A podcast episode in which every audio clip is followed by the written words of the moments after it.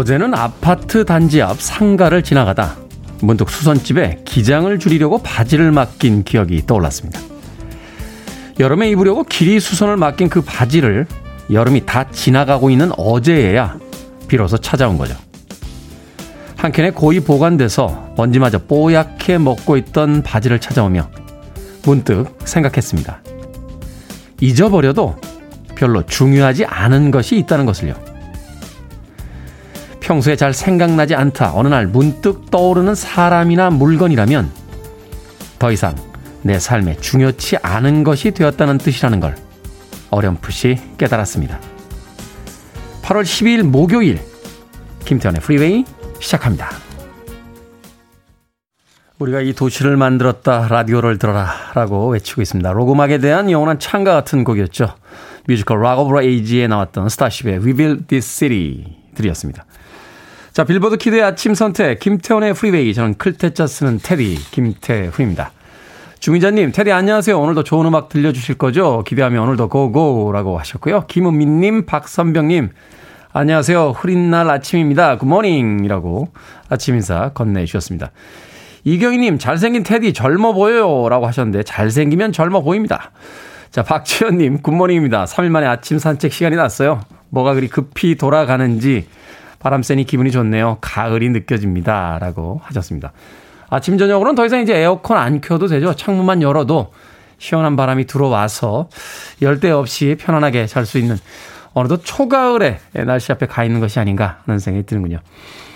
아, 진병호님, 예전 노래 중에 비디오 스타가 라디오를 죽인다는 게 있었는데 요즘은 유튜브 스타가 공중파 TV를 죽이는 것 같아요. 라고 하셨습니다. 누가 누구를 죽이는 건 아닐 겁니다. 아, 새로운 미디어와 함께 공존해 가며 사는 거죠.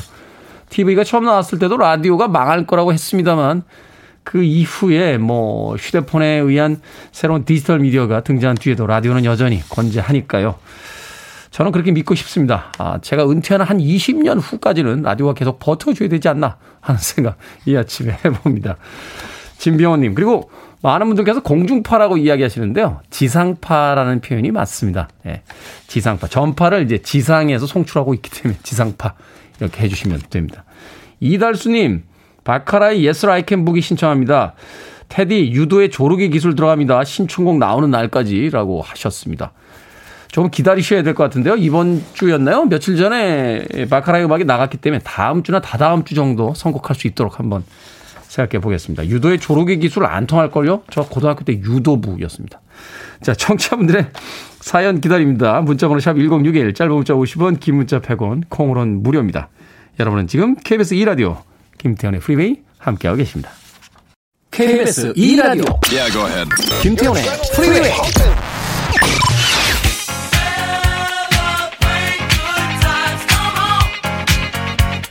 It's a celebration. Knew she was thinking when she caught my eye. do run, run, run, do run, run. She looks so quiet, but my, oh my, do run, run, run, do run, run. Wanted, boy, you're everything I ever wanted. Now all I got's a memory I'm haunted.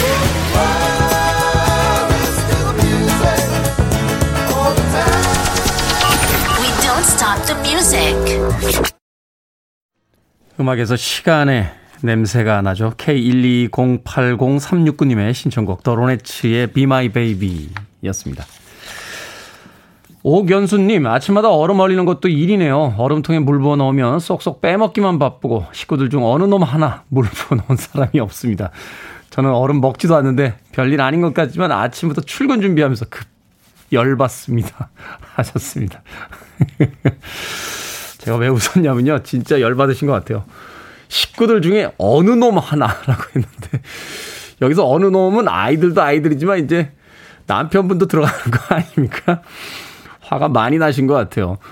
생각해보면 진짜 일하는 사람하고 그 일을 해서 만들어 놓은 음식들 즐기는 사람 따로 있는 것 같아요. 저희 할머니가 아, 생전에 제가 밥 먹고서는 그냥 치우지 않고 그렇게 일어나면 꼭 뭐라고 한마디 하셨어요. 야, 차리는 사람 따로 있고 먹는 사람 따로 있잖아. 가서 설거지해. 라고 하셔서 항상 그 밥을 먹고 나서 제 밥 공기 설거지 하던 그런 기억이 납니다. 오견수님. 며칠 동안 얼음에, 얼음통에 물 붓지 마세요. 예. 목이 말라야 우물을 판다고 자기들이 좀, 아, 쉬어봐야, 아, 그 일을 하는 사람이 있다는 걸, 어, 깨닫게 됩니다. 옛날에는 왜 이런 덕목들이 있었잖아요. 뭐, 그냥 꿋꿋이, 예, 모르는, 모르는 척, 혹은 티내지 않고, 뭐 이런 용어들을 참 많이 썼었는데, 티내지 않으면 티가 안 납니다. 아, 내가 일을 하고 있다는 걸 티를 팍팍 내주셔야 돼요.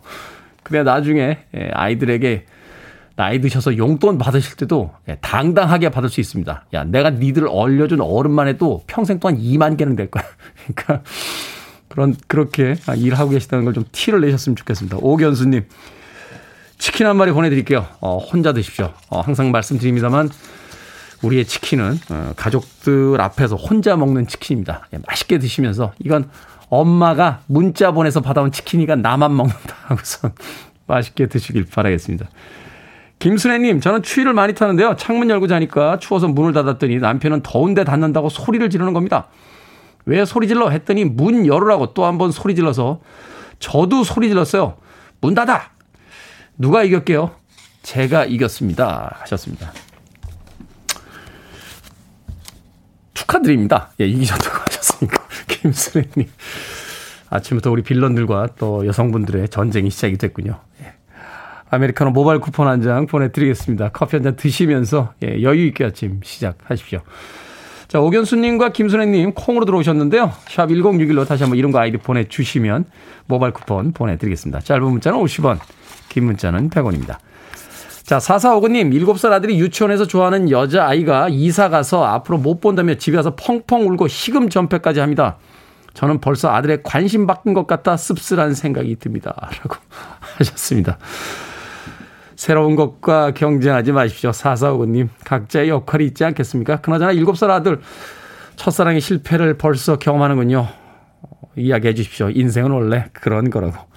이은희님의 신청으로 갑니다. 크랜드갱. celebration.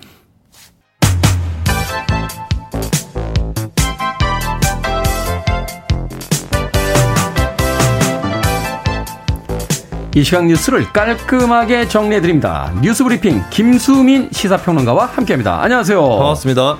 자, 지난 10일이었죠. 코로나19 신규 확진자, 코로나 사태 이후 처음으로 2,000명대를 기록했습니다. 이거 어떻게 되어 가는 겁니까? 네, 그저께 2,223명. 네. 사상 최대 규모죠, 국내에서는. 그리고 어제 신규 확진자는 아직 완전히 집계가 끝나진 않았는데 아마도 2,000명 안팎이 될 거다. 이런 전망이 유력하게 나오고 있습니다.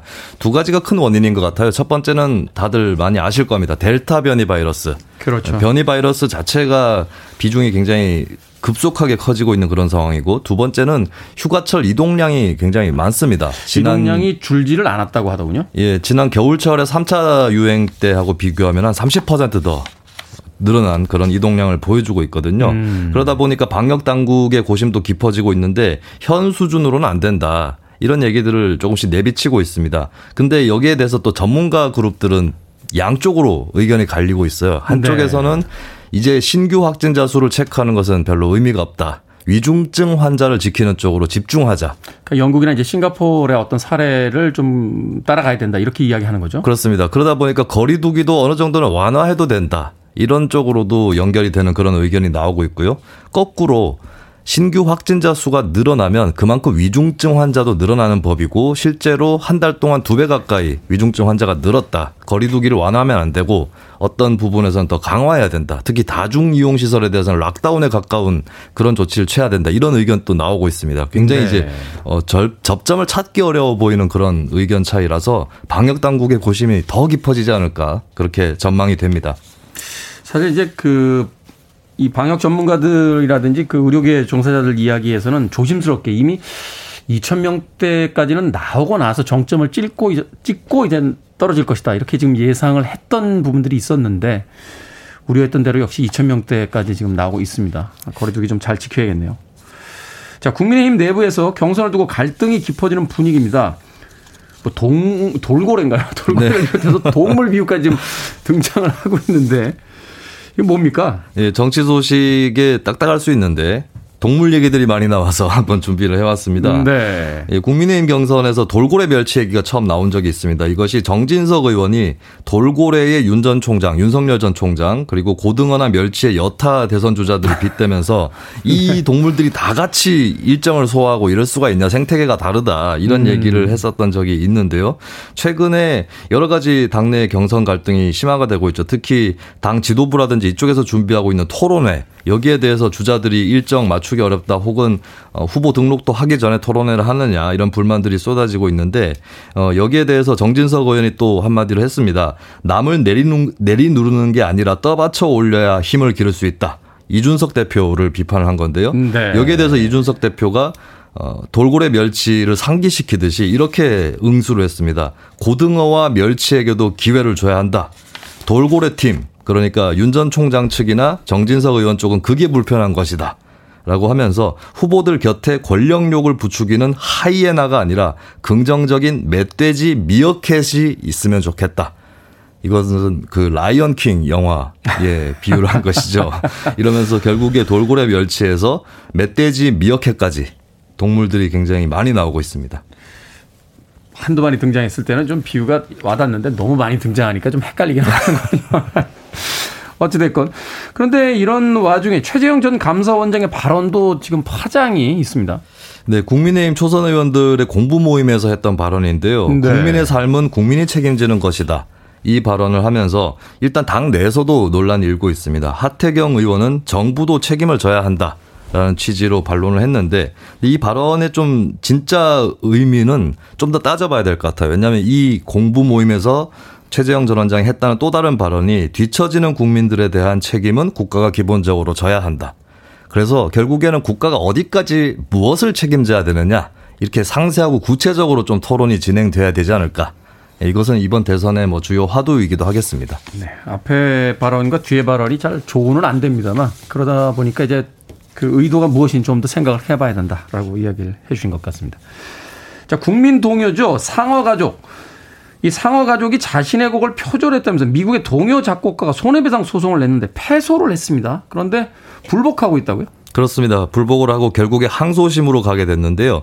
이 작곡가 이름은 조니 온리라고 하는 사람인데 네. 상어 가족이 자신이 만든 Baby Shark라는 곡을 표절했다. 이런 논리를 가지고 이제 재판을 걸게 된 거죠. 원래 이 노래 자체는 구전 가요입니다. 그래서 본인도 그걸 리메이크 해가지고 Baby Shark라는 곡을 만들었는데 상어 가족이 그걸 또 베꼈다. 이렇게 주장을 하고 있는 것이죠. 구전 가요를 자신이 말하자면 편곡을 해서 그렇죠. 어, 새롭게 곡을 만들었는데 그걸 상어 가족이라는 음악이 또 베꼈다. 그렇습니다. 아. 그러니까 이것은 이제 원래 곡조의 유사성이라기보다는 이제 편곡까지 포함한 여기에 대해서 이제 따져보자라고 한 건데 1심 재판부에서는 이 주장을 기각을 했거든요. 네. 그때 한국 저작권 위원회의 감정 결과가 결정적으로 작용을 했는데 아, 굉장히 이제 재판부도 음악 공부를 많이 했을 것 같아요.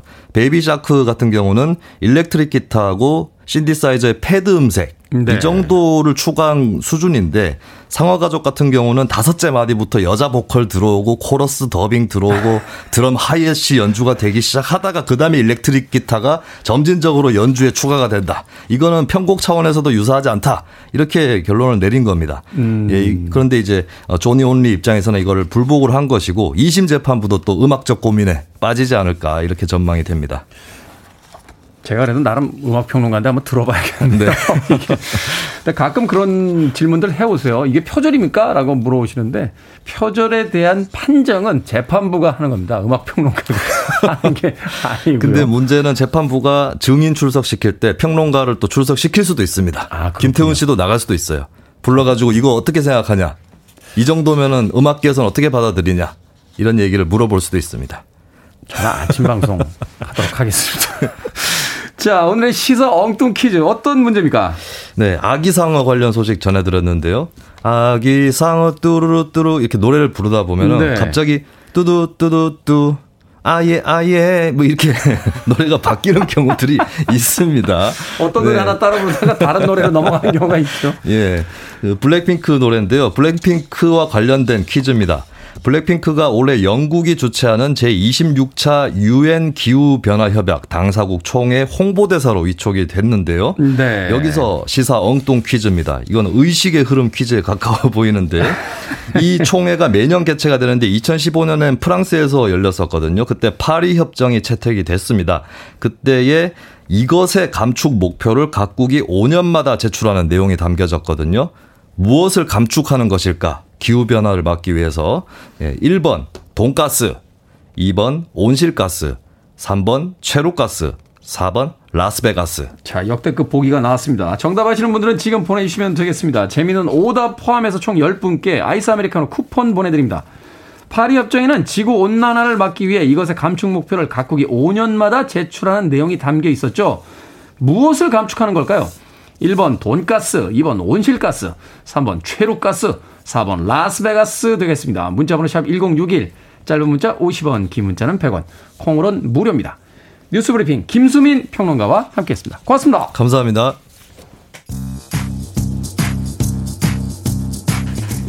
잔나비님의 신청곡으로 갑니다. 션 캐시디, Da Doo Ron Ron.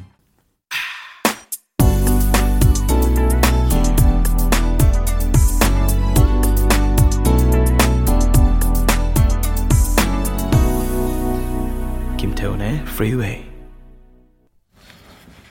비지스의 베리 깁과 로빈 깁이 만들었던 곡이죠. 호주의 여성 가수 사만다 상이 노래했던 Emotion 들으셨습니다. 그 뒤에서 팔세토 창법이라고 하나요? 이렇게 이렇게 소리 나는 참 70년대 이 디스코의 시대의 비지스의 그 팔세토 창법은 정말 대단했던 것 같습니다. 백인들이었음에도 불구하고 바로 이 가성을 내는 이 팔세토 창법을 통해서 70년대 디스코의 예, 왕이 됐었죠. 자, 베리 깁과 로빈 깁이 함께 했던 사만다 상의 Emotion 들려드렸습니다. 오늘의 시사 엉뚱 퀴즈. 파리 협정에는 이것의 감축 목표를 5년마다 제출하는 내용이 담겨 있습니다. 이것은 무엇일까요? 정답은 2번 온실가스였습니다. 온실가스. 7906님, 온실가스입니다. 저는 테디의 미담을 알고 있는 사람입니다. 언제 한번 올려볼게요. 하셨는데, 겁나네요. 제가 또 뭐, 뭘 잘못했나요? 예, 미담이라고 하셨는데 제가 이렇게 미담이 넘치는 사람은 아니거든요. 예. 갑자기 겁나네. 7906님. 무슨 얘기를 하실지. 자, 1034님, 라스베가스입니다. 시댁에 있는 어, 라스베가스 생각이 나네요. 어, 새싹입니다. 자주 올게요. 라고 하셨고요. 김은정님, 테디는 잘생겼스. 임세진님, 테디 축하스. 전선희님, 테디 목소리 좋았스. 라고. 자, 유머 감각도 통일이 되는 겁니까? 아, 오랫동안 방송을 들으신 분들께서 비슷한 재미있는 오답들 보내주고 계십니다. K79777957님께서 카레라이스라고 하셨고요. 카레라이스 맛있죠? 네, 닭고기 가슴살 카레라이스는 저의 최애 음식이자 네, 영혼의 동반자입니다.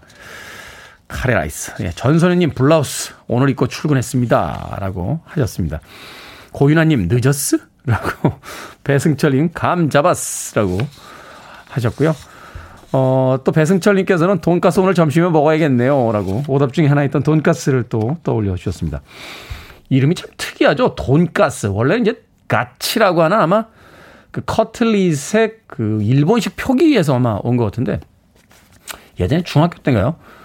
친구들하고 그 학교 앞에 있는 돈가스 집에서 돈가스 먹다가 야, 왜 음식 이름이 가스야? 생선가스, 돈가스, 비프가스 왜 가스야? 라고 했더니 잘난 척하던 친구 하나가 야 봐 가스레인지로 요리하잖아. 그래서 가스야 라고 이야기했던 생각이 납니다. 아, 그 친구 대학 떨어졌어요. 저랑 같이. 예, 재수했던 기억이 납니다. 오늘의 시사 엉뚱 퀴즈의 정답 온실가스였습니다. 방금 소개해드린 분들 포함해서요. 모두 10분께 아이스 아메리카노 쿠폰 보내드립니다. 당첨자 명단은 김태훈의 프리웨이 홈페이지에서 확인할 수 있고요. 콩으로 당첨이 되신 분들은 방송 중에 이름과 아이디 문자로 보내주시면 아, 모바일 쿠폰 보내드리겠습니다. 문자 번호는 샵 1061, 짧은 문자는 50원, 긴 문자는 100원입니다. 자, 5005님의 신청으로 갑니다. After the Fire의 The Commissar.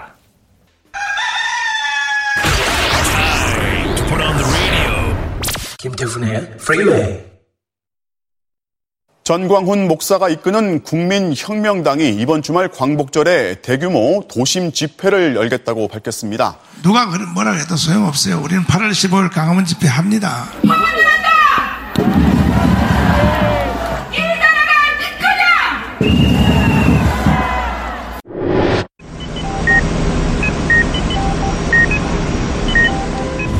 안녕하세요. 저는 서울 아산병원 155 격리병동에서 근무하고 있는 땀이 많이 나요. 사우나에서 일하는 느낌. 레벨 D를 탈의하고 나올 때 보면 온몸이 땀으로 젖어 있더라고요. 누군가는 해야 할 일을 제가 하고 있는 거니까. 저희가 노력하는 만큼 옛날의 일상으로 돌아갈 수 있을 거라고 생각합니다. 생각을 여는 소리 Sound of Day. 주말 집회를 예고하는 전광훈 목사의 음성과 작년 광화문 집회 현장의 소리 그리고 일선에서 코로나와 싸우고 있는 의료진의 목소리 들려드렸습니다.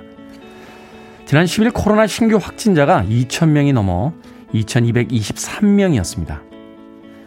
언제쯤 괜찮아질까 기다리는 시간이 길어지다 보니까 지치는 사람들도 많은 게 당연하죠. 게다가 신규 확진자가 2,000명대를 찍고 나니 조금 허망한 기분이 들기도 합니다. 그런데 우리보다 더 지치고 더 허망한 사람들이 있겠다는 생각을 해봅니다. 바로 코로나의 의료진들 이야기인데요. 보호복, 고글, 마스크, face shield 등을 착용하면 그 무게가 총 5kg에서 6kg이라고 합니다. 땀이 배출되지 않아서 보호복의 내부 온도는 40도에 다다른다고 하더군요. 선별진료소의 경우 좁은 컨테이너 안에 갇혀 검체를 채취해야 합니다. 그들이 얼마나 힘에 붙일지 우리가 가늠이나 할 수 있을까요? 검사를 받으러 가서 숨가쁘게 돌아가는 진료소 현장을 목격한 사람들은 너무너무 미안한 감정이 들더라고 소감을 말하더군요. 그런데 이 시기에 정가훈 목사가 대규모 집회를 예고했습니다. 경찰과 서울시가 금지를 통보했는데도 집회를 불사하겠다고 했다죠. 그저 일상을 되찾고 싶을 뿐인 보통 사람들에 대한 존중이 아쉽습니다. 방호복 안에서 사투를 벌이는 의료진들과 개인 방역에 철저한 평범한 이들이 또 한 번 망연자실할까봐 조금은 걱정스런 날들입니다.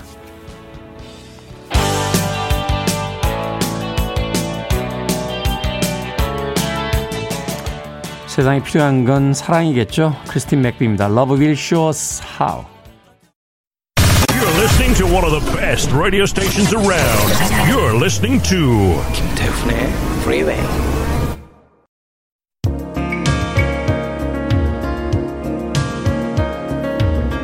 빌보드 kid의 아침 선택 KBS 2 라디오 김태훈의 프리웨이 함께하고 계십니다. 1부 끝곡은 4475님의 신청곡입니다. 더블의 캡틴 오브 헐 하트 2부에서 뵙겠습니다.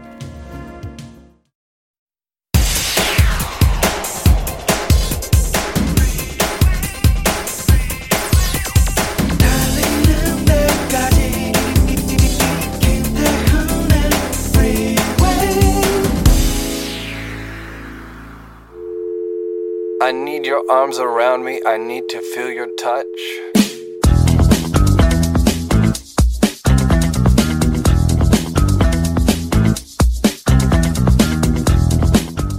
식중독 예방 6대 수칙 1. 손 씻기 흐르는 물에 비누로 30초 이상 씻기 2. 익혀 먹기 육류 중심 온도 75도 어패류는 85도로 1분 이상 익히기 3. 끓여 먹기. 물은 끓여서 마시기. 4. 세척, 소독하기. 식재료와 조리기구는 깨끗이 세척하고 소독하기. 5. 구분 사용하기. 나름식과 조리 음식은 칼과 도마를 구분해서 사용하기. 6. 보관 온도 지키기. 냉장식품은 5도 이하, 냉동식품은 영하 18도 이하로 보관하기.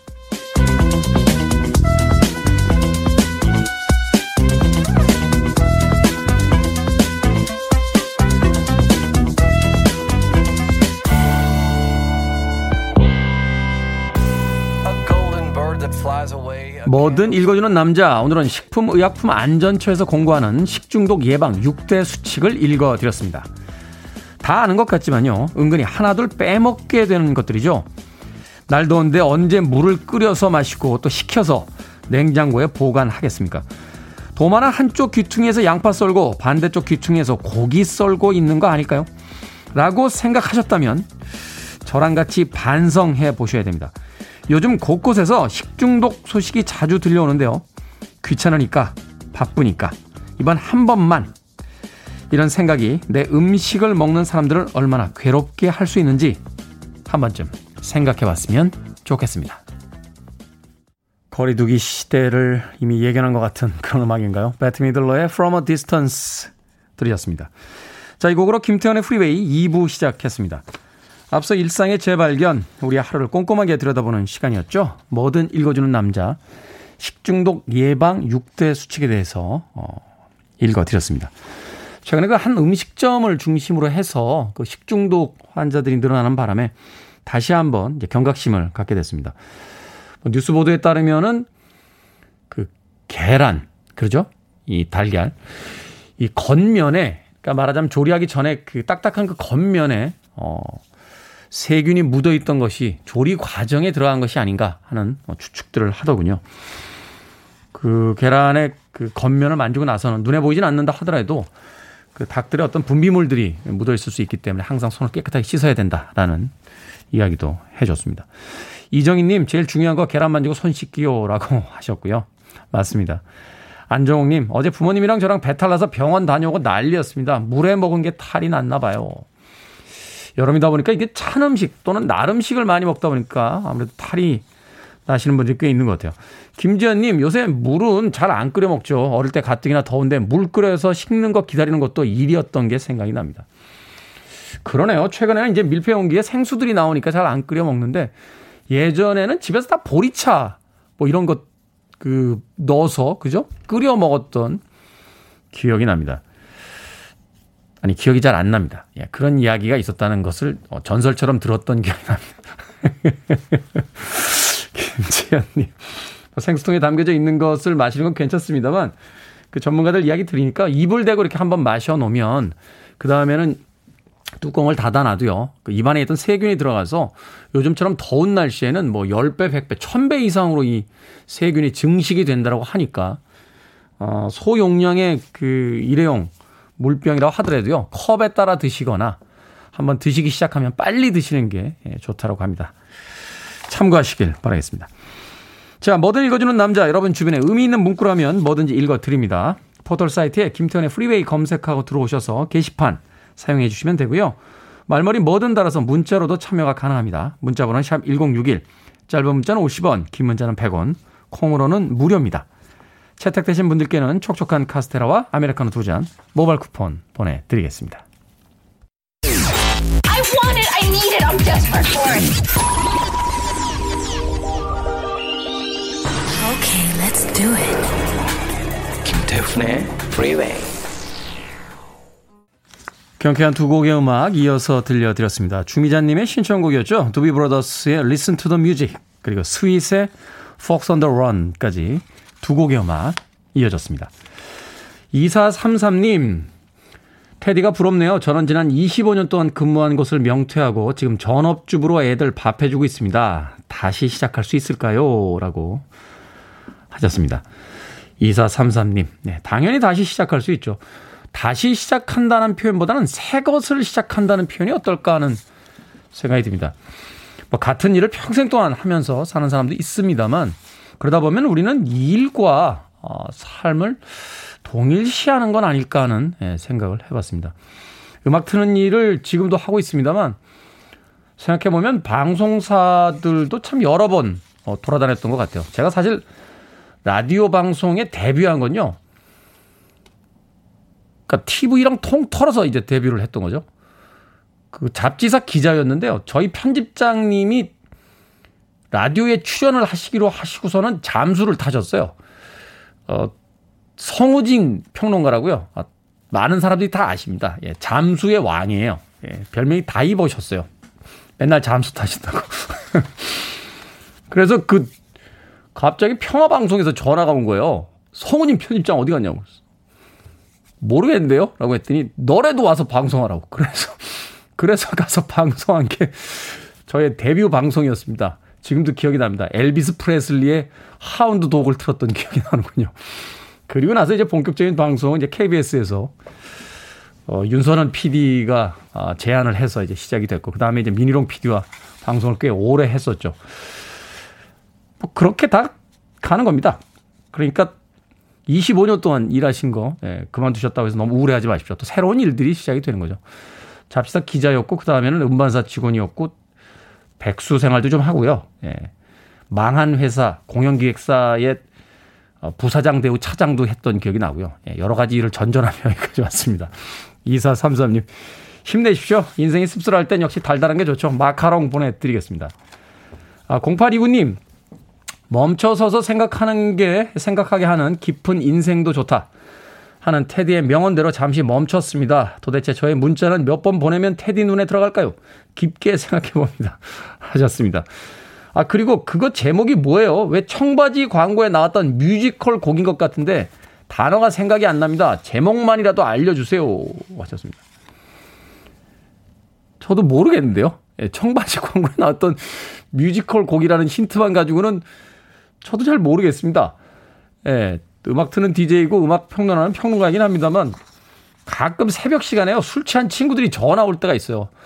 야, 태훈아, 지금, 지금 라디오, 라디오가 아니죠. 예, 지금 여기서 나오는 음악 소리 들리니? 이거 무슨 곡이지? 기억이 안 나! 라고 하는데, 아, 저도 다 모릅니다. 예.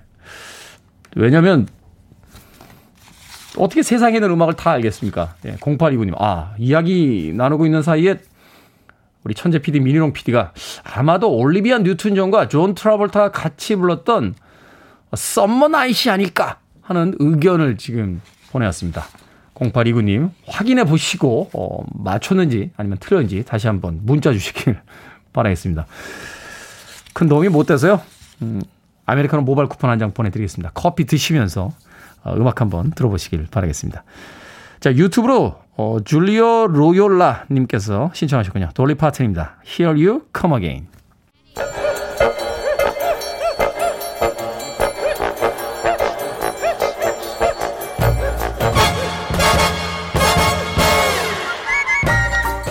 온라인 세상 속 촌철살인 해학과 위트가 돋보이는 댓글들을 골라봤습니다. 댓글로 본 세상.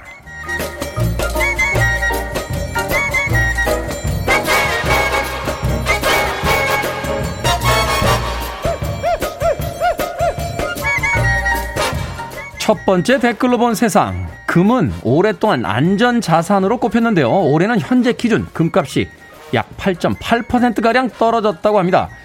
일부 전문가들은요, 금이 안전 자산이라는 공식이 깨졌다. 아니다. 금의 야성은 쉽게 무너지지 않을 거다. 상반된 분석 기사들을 내고 있다는데요. 여기에 달린 댓글들입니다. 미스터 김님, 금값 떨어졌다는 기사 쓴 기자님은 금체크로 꽤 이르셨나 봐요. 화가 많이 나셨더라고요. 이해합니다. 돈돈님, 뭐예요? 싸졌다길래 솔깃해서 검색해봤더니 금가루도 못 사겠네요. 주식 부동산 하시는 분들 이야기 들어보면요. 떨어졌을 때 사야 한다. 라고 말씀들 하십니다. 소문에 사서 뉴스에 팔아라. 뭐 이런 이야기도 있고요. 그런데 어디 주식이나 금값만 떨어졌겠습니까? 우리의 월급과 수입도 떨어져 있죠. 마음이 참 무겁습니다. 뭐 그래도 우린 청취율이 좀 올랐으니까 그거면 되지 않겠습니까? 여유가 느껴지죠.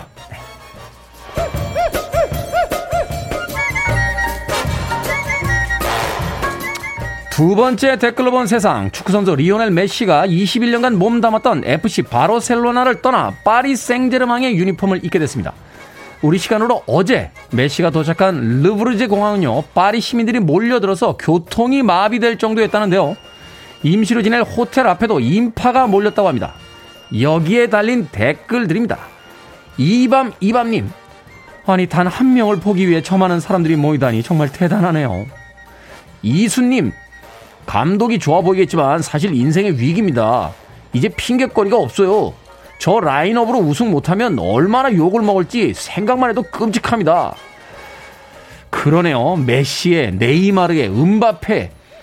이제 프랑스 리그가 세계 최고의 리그가 되는 건 아닌가 하는 생각이 드는군요. 근데 프랑스 리그 중계권 국내에서 어느 방송사가 가지고 있죠? 야, 이거 KBS면 대박인데.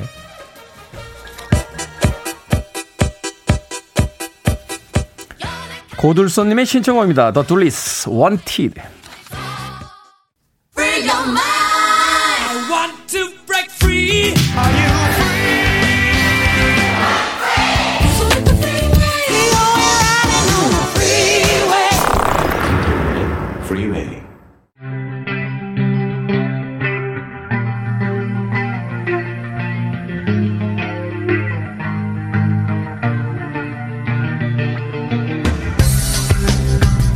21세기의 키워드로 우리의 역사를 살펴보는 시간, 역사 대자뷰. 오늘도 공간역사연구소 박광일 소장님과 함께합니다. 안녕하세요. 안녕하세요. 옛날 사람이나 지금 사람이나 가장 좋아하는 이야기 소재 중에 하나가 바로 사랑, 어, 연애 이런 게 아닌가 싶은데요. 마침 이번 주 토요일이 7월 7석입니다. 견우와 직녀 이야기로 유명하지만 뭐 농사와 관련된 날이기도 하다 하는 이야기 들었는데요. 그렇죠. 그러니까 견우 직녀의 견우가 소를 끄는 아이, 직녀가 그 배틀을 짜는 여인. 뭐 이런 정도로 해석이 되니까 네. 그런 의미에서 볼 때 농사 그다음에 어떤 일상의 어떤 직무를 만들어내는 그런 것과 깊은 관련이 있는 날이고요. 아. 무엇보다도 이제 이 칠석이라고 하면은 이제 음력 7월 7일이니까 이제 가을이 전 시작되기도 하고 또 이때 이제 비가 내리기도 합니다. 네. 그러면서 이 견우와 직녀를 상징하는 별에게 이제 제사를 지내면서 이제 마무리 수확을 좀 잘할 수 있도록 바라는 그런 뜻이 담겨 있다고 합니다. 그렇지만 이제 한편으로는 전설 속에 이 견우와 직녀 가 서로 일을 안 하고 너무 좋아해서 음. 그러니까 하늘나라가 안 돌아갔던 거죠. 그러니까 이제 옥황상제가 안 되겠다. 얘네들 떼어놔야겠다.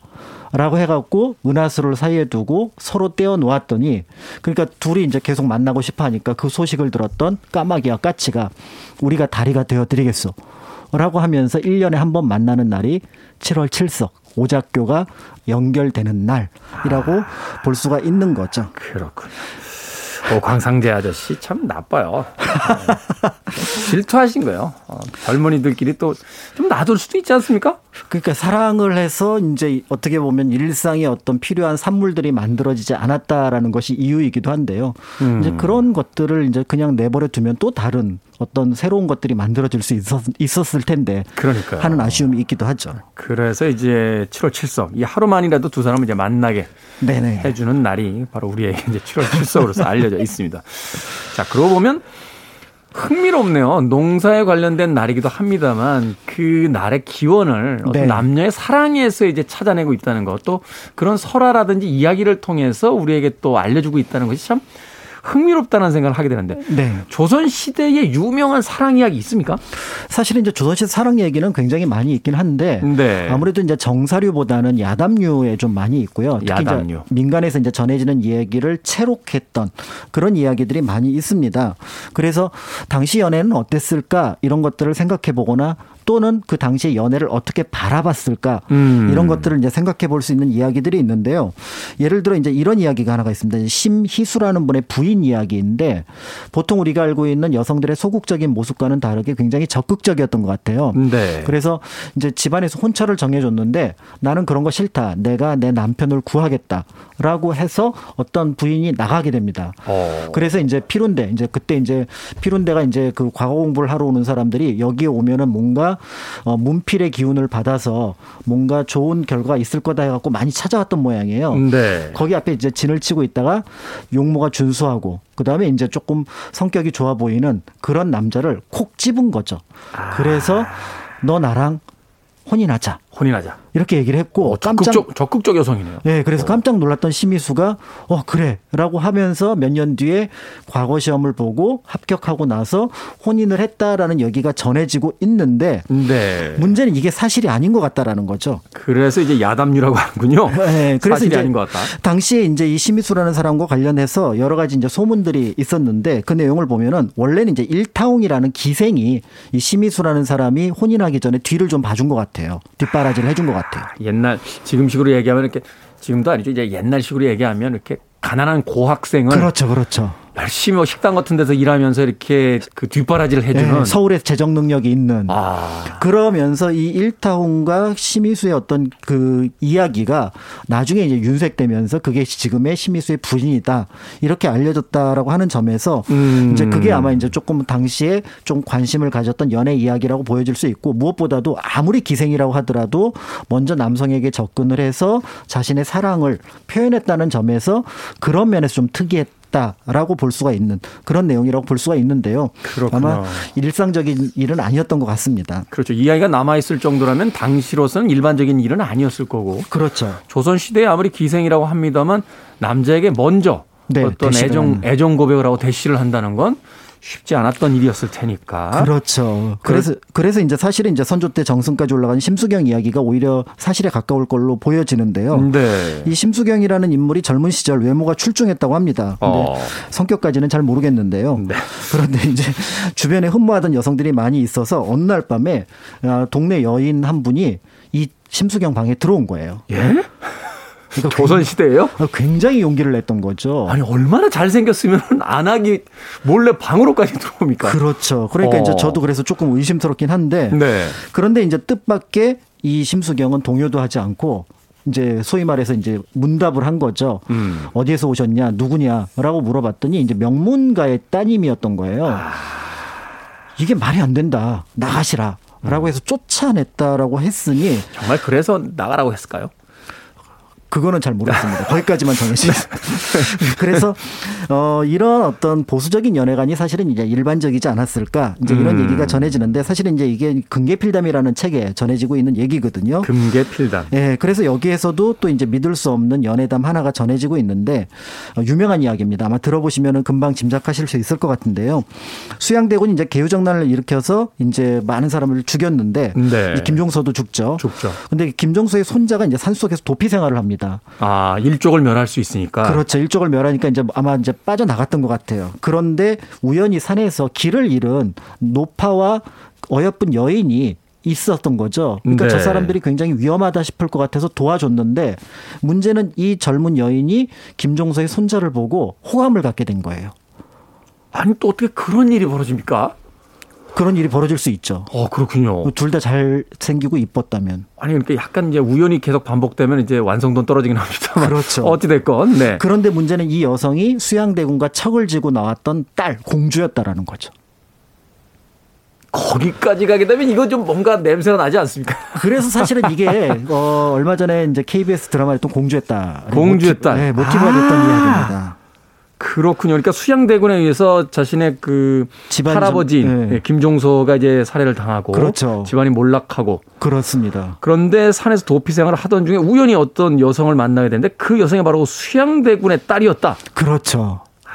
그러니까 이제 이게 조선판 로미오와 줄리엣이 될 수 있는 거고 그런 면에서 많은 사람들이 관심을 갖고 있는데 문제는 이것도 사실에 조금은 벗어나지 않을까 이제 이렇게 음. 보여지는 거죠. 왜냐하면은 세조는 이제 외동딸을 두고 있었는데 의숙공주라고 그래서 네. 정인지의 아들 정윤조와 혼인을 하게 됩니다. 그러면서 사실은 이제 어떤 일부 기록에는 세조가 딸이 하나 더 있을 거다 이렇게도 남아 있긴 하지만 한편으로는 이 사랑을 통해서 당시 사람들이 이 정치적인 변란에 불행했던 어떤 가족들에 대한 어떤 위로 이런 것들을 전하고 싶지 않았던 건가. 그래서 사랑을 통해서 정치를 좀 극복하려고 하는 모습들 이런 것들이 이제 퍼지게 되면 서 그 이야기가 금계필담에 실리지 않았을까 이렇게 보기도 합니다. 네. 사람의 인연이란 어디서 만날 수 알수 없기 때문에 누군가가 척을 지고 원수를 지는 것은 좋지 않다, 옳지 네. 않다라는 것을 또 이런 식으로 또 표현했던 것은 아닐까 하는 생각도 해보게 됩니다.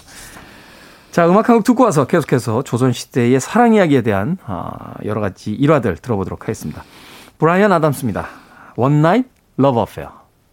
브라이언 아담스의 곡 One Night Love Affair 듣고 오셨습니다. 빌보드 키드의 아침 선택 KBS 2라디오 김태훈의 프리웨이 역사 데자뷰 오늘 박광일 소장님과 함께 조선시대의 사랑과 연애 이야기 나눠보고 있습니다.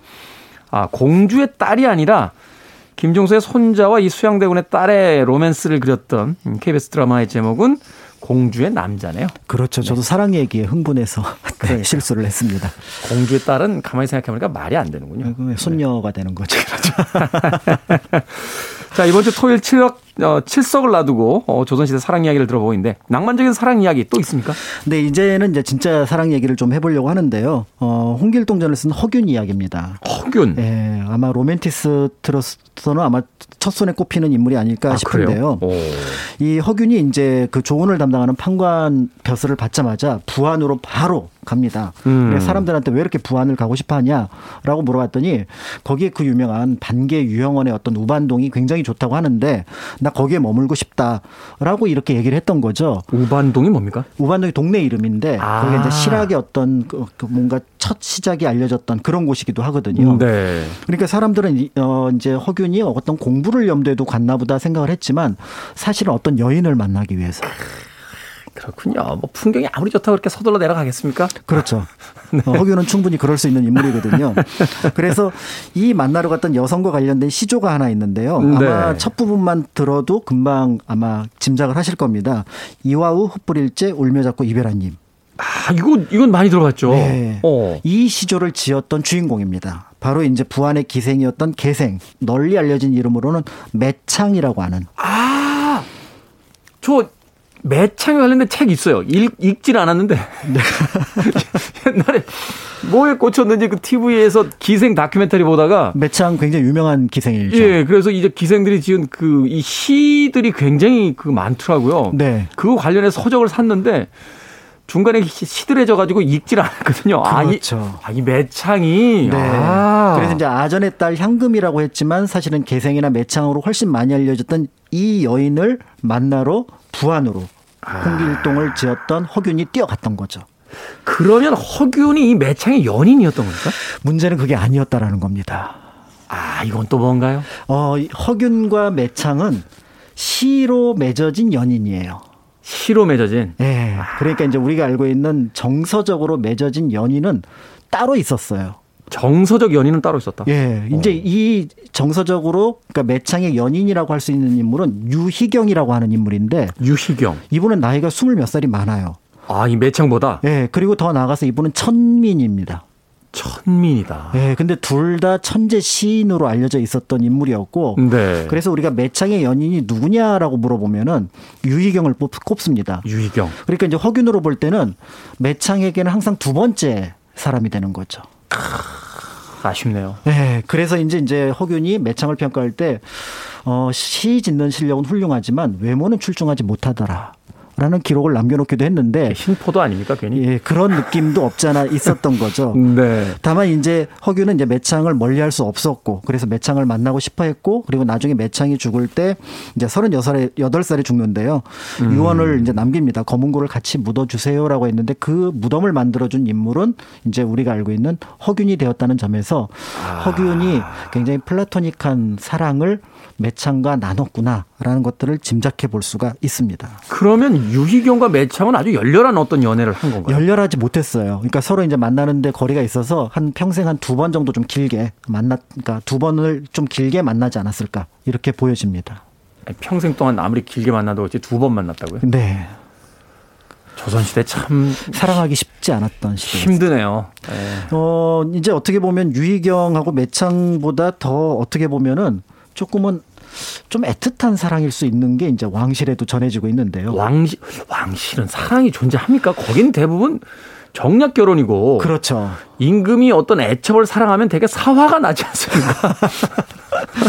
어, 그럴 수 있는데 이제 조선 후기 이제 헌종에 관련된 이야기입니다. 네. 그러니까 아버지가 이제 효명세자이고 할아버지가 이제 순조이고 여덟 살에 왕위에 올랐던 음. 그러니까 이제 조선 시대 기준으로 보면 가장 어린 나이에 왕위에 올랐던 인물인데요. 네.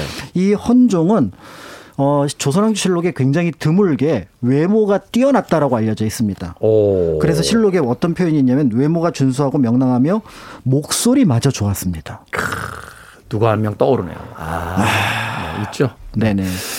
그러니까 이제 그 궁궐 안에 있었던 궁녀들도 헌종에 대해서 굉장히 이제 뭔가 사모하는 마음을 갖게 되었는데 음. 이제 부인 복이 별로 없었던 것 같아요. 그래서 이제 첫 번째 그 김씨 집안에서 부인을 얻었는데 일찍 이제 죽게 되고요. 네. 이제 두 번째 부인을 얻게 되는데 이제 간택 자리에 야사에 따르면은 헌종이 나타났다고 합니다.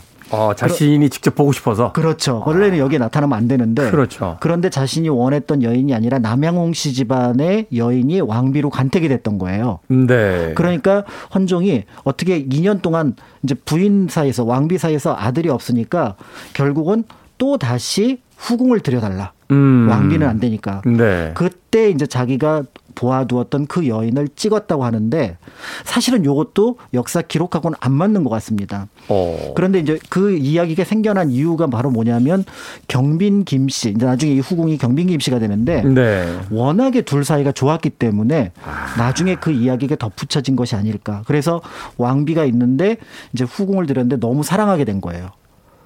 후궁을 너무 사랑하게 돼. 예, 그러니까 이제 약간 작전을 짠 거죠. 아무래도 음. 왕비가 좀 무섭잖아요. 그렇죠. 네, 그러니까- 아무리 아무리 공식적 후궁이라도 이게 무섭죠. 예, 그래서 가장 먼 쪽에다가 공간을 거처할 공간을 만드는데 그것도 약간의 이야기를 만듭니다.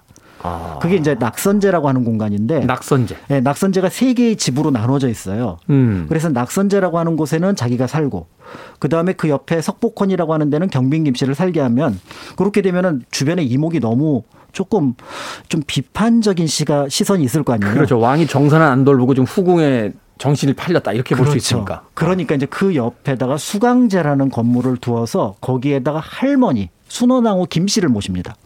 아. 그러면은 명목상으로는 손주 며느리가 할머니를 모시는데 내가 그 옆에 잠깐 가 있는다.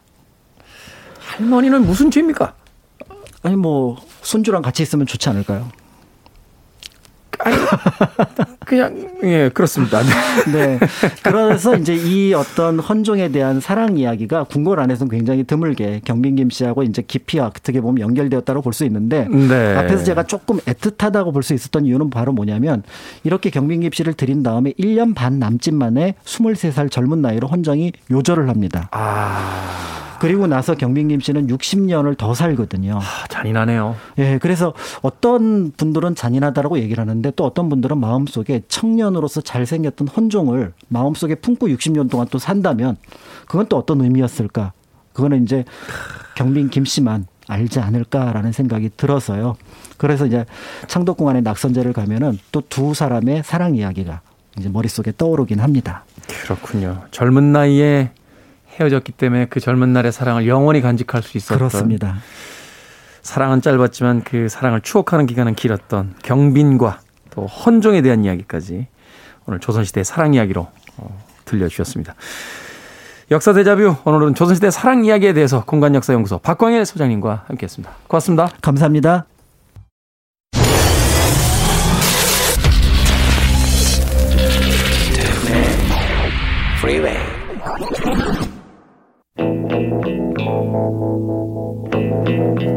KBS 2라디오 김태훈의 프리웨이 오늘 끝곡입니다.